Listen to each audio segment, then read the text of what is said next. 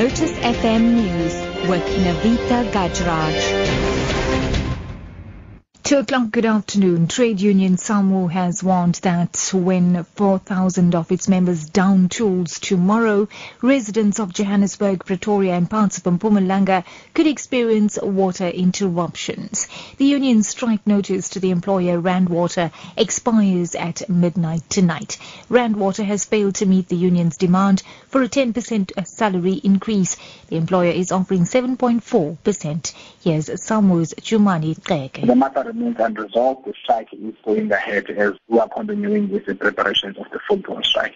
The 48 hours is expiring 12 midnight tonight, so tomorrow we are putting down tools.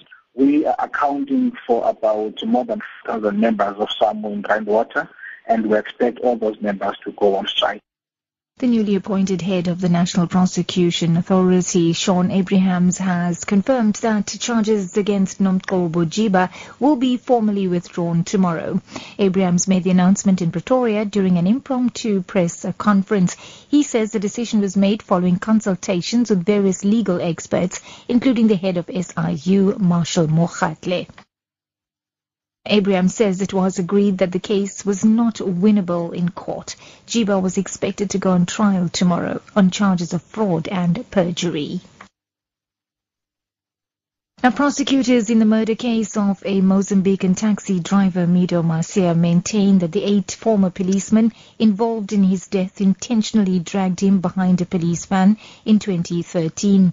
Prosecutor Charles Mnisi submitted his arguments in the High Court in Pretoria. Macia was later found dead in a police cell. The eight officers maintained their innocence, but Mnisi says they were all aware that Macia was at the back of the van and yet they did nothing. Sperm Kize takes on the story. Prosecutor Charles Mnisi has told the court that the fact that Macia was dragged behind the police van was not a mistake, but he says the eight chose to ignore their standing orders. Mnisi says he finds it strange that one of the accused called for backup even before trying to arrest Macia. He argues that the fact that they failed to report on the dragging incident means the accused acted with common purpose. He has also submitted that not a single one of the accused can escape liability for what happened to Macia saying their conduct amounted to dolus eventualis. However, the defense argues there was no intention by the accused to commit grievous bodily harm or assault and Spurum Kiza in Pretoria. In other news now, the Reverend Mpho Tutu has thanked the doctors that are looking after her father, the Archbishop Emeritus Desmond Tutu. He was readmitted to a Cape Town hospital last night and will remain under observation for the next 24 hours. This is the third time in recent months that the 83-year-old cleric has been receiving medical treatment. The latest treatment is not related to his prostate cancer. The Reverend Tutu briefed the media at the Desmond and Leah Tutu Foundation in the mother city.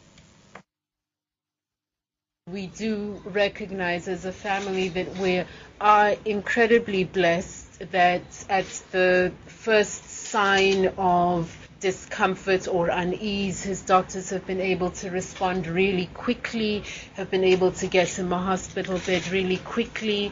We know that that's not the experience that, that everyone has. We hope that that stops being a privilege and really does become a right for everyone to be able to have the same experience that he has had.